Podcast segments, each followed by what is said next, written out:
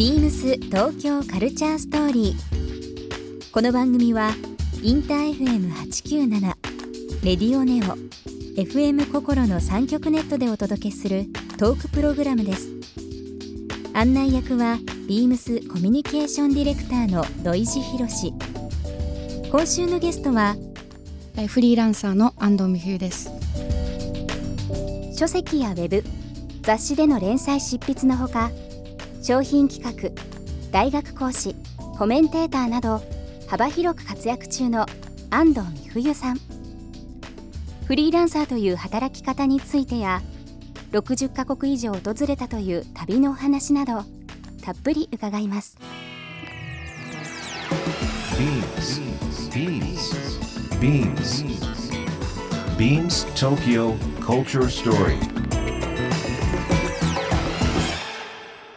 Beams Tokyo Culture Story. This program is brought to you by Beams. Beams. ありとあらゆるものをミックスして自分たちらしく楽しむ。それぞれの時代を生きる若者たちが形作る東京のカルチャー。Beams 東京カルチャーストーリー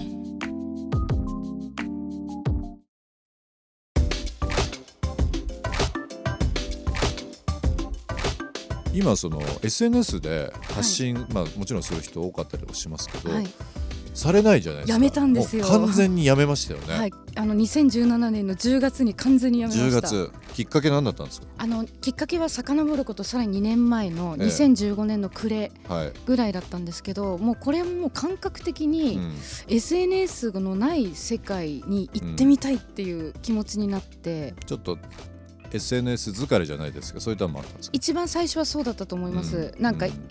なんていうんですかね。自分が発信しなきゃっていうのもうん。大変だし、うん。あのお付き合いでいいねするのもうん。ちょっと大変だし、うん。気づいたら2時間ぐらいツイッター見ちゃうのもうん。なんか嫌だし、もったいないし、うん、なんか自分がちょっと落ち込んでる時に仕事昇進しましたイエーイみたいなふざけんなよとか思いながらうん。いいねをしてる自分も嫌だったりとかして、なるほどね、でなんか違うなっていうのがあったんですよね2015年に。えーでもフリーランスだとあの仕事もらってなんぼなので発信活動をやめてしまうとしかもフォロワーさんをいろいろ足しても89万人ぐらいいるので、うん。これを捨ててしまうのはかなりもったいないなっていう。うん。あとまあメディアに出させていただいて何度も SNS は21世紀のインフラだって言って、うんうん。SNS の女王とかまで言われていた自分が、うん SNS をやめてしまうことは無責任なんだじゃないかっていう気持ちももっと強くて、なので午前中だけオフにするとか、うん。土日はオフにするっていうふううん。に段階的にやめてったんです。でもこんなことしてても意味がないと。結局アプリがある限りアクセスしてしまうしあの午後だけやるなんていうのも意味ないだろうと思って、去年の10月にピースボートというあの船の上で講演する仕事があって、ええ世界一周船に乗って、はい。まあ、お客様にこうお話をする仕事をいただいてありますね、はい。あのそういうのね。世界一周船ピースボート、はい、毎年乗らせていただいてて、うん。でネットつながらないんですね。衛星回線じゃないと。あ。あれ繋がんないんですか？あのつながるところはつながるんですけど、はい。有料で場所が限られてるんですね。えー。なので自分の部屋とかその他多くの場所ではつながらないんですよネットが。そこでやめましたそれを機に。素晴らしいですねなのでフェイスブックの最後の投稿はこれからメキシコから出港しますっていうところで 終わってます。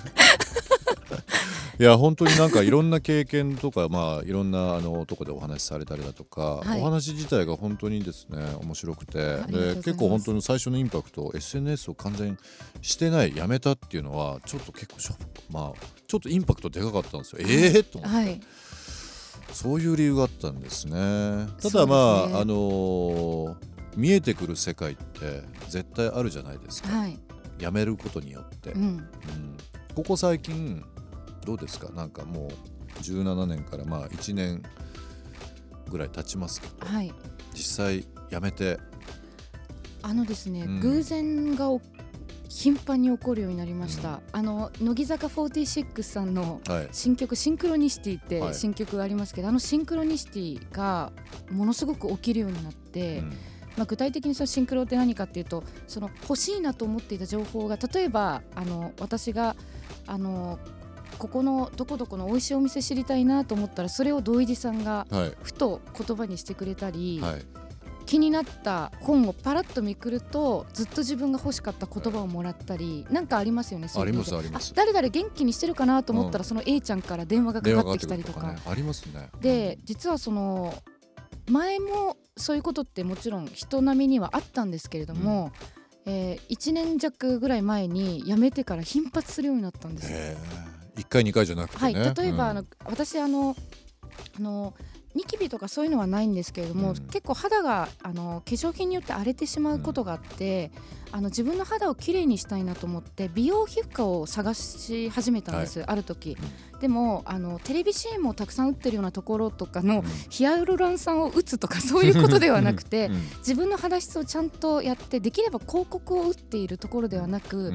芸能人の方が信頼してうん。通ってるようなお忍びで通うところがいいなと思ったんです、でもそれをネットで検索しても見つからまあなかった、なかなか出てこないですよね。そしたらある時にあのメディアの某あの某メディアの編集長の方と、あのランチをしていた時青山であの編集長が30分遅れてきたんですね、はい。時間間違えて。ごめんって。そう、ごん。めんって、うん。そしたらそのおかげでまさにその店を出ようとしていた女の子がいて編集長とすれ違ったわけですよ、はい。でここも顔見知りでお二人も「うんうん。あまるまるさん。あ何々ちゃん」って。でいや実はこれからね安藤さんとランチなんだよ。でも僕うん。遅れちゃってねってことで、うん。その女の子も少しジョインすることになってこええ。こも知り合いだったんですね。はい。であのーみぐりさん時間あったら明日お茶でもしましょうよって、うん。あのオフィスあの移転したんでって、うん。彼女も独立した旅行なんですけど、で翌日これもシンクロニシティでたまたま空いてたんですそのお茶できる時間、うん。彼女の時間時間と私が。はい。で行ってみたらなんとオフィスの隣に有名な美容皮膚科があって。あのーまあ、某芸能人の方も超誰でも知ってるような芸能人の方が御用達の、あのー美容皮膚科が隣にあって教えてもらったんです。うちの社員もねってここに行ってすごく肌綺麗になったんですって、えでそこに今通い始めたんですけどすごいあの肌が良くなってきて。ーいやなんか確かに SNS で情報をバーッと得たりはいこうまあ平たい情報っていうのもあれなんですけど、ええ。表面的な情報でいろんなもの入ってくるじゃないですか、い。そのきっかけが、まあ、例えばたまたまとか、うん。例えば縁っていう言葉ありますけど、はい。なんか縁があってはいこういう人と会ってそういう情報を得たっていうやっぱりそのね。同じ情報でもありがたみとか、はい。その思いって全然違いますよね。そうですね。やっぱりそのシンクロニシティちょっと気にしてみるようにします。日々多分あるんでしょうけどいろんな情報が多すぎると。はい。なので土井地さんのようにこう忙しくていろんな人のつながりもある上に、うん。ネットの情報まで来ると、うん。情報の入り口が多すぎると思うんですよね、なるほどね。でも私もその割とそうだったかもしれないんですけど、ネットの情報という入り口を遮断すると、うん大体こうやって顔を合わせる人間関係とか、まあ、仕事の関係とかプライベートの人間関係と、うん。まあ、読書とか、うん。ちょっとしたものあのテレビはもう10年以上前から見ないのでう、ん。あの情報がシンプルになったんです、ね。入り口と出口が。なるほど。わ分かりやすくなったんですよね。ビームス東京カルチャーストーリー。番組では皆様からのメッセージをお待ちしています。メールアドレスは beams897 アットマークインター FM.jp ツイッターはハッシュタグ beams897 ハッシュタグビームス東京カルチャーストーリーをつけてつぶやいてください。またもう一度お聞きになりたい方はラジコラジオクラウドでチェックできます。ビームス東京カルチャーストーリー。明日もお楽しみに。BEAMS ビーミングライフストアバイビームスララポート東京米店の藤尾弘樹です。学生時代ずっとバンドをやっていて一度はプロを目指して大阪から上京しました。夢は叶わなかったのですが今では友人の結婚式で新郎新婦の思い出の曲を演奏するなど趣味としてギターを続けています。2年前に生まれた息子のためにギターを購入しました種類はバンドマンの間でギターが上手くなければ弾いてはならないと言われている一見バッカーです自分が叶えられなかったミュージシャンという夢をこっそり息子に託しています BEAMS 東京カルチャーストーリー Beams Tokyo Culture Story. This program was brought to you by Beams.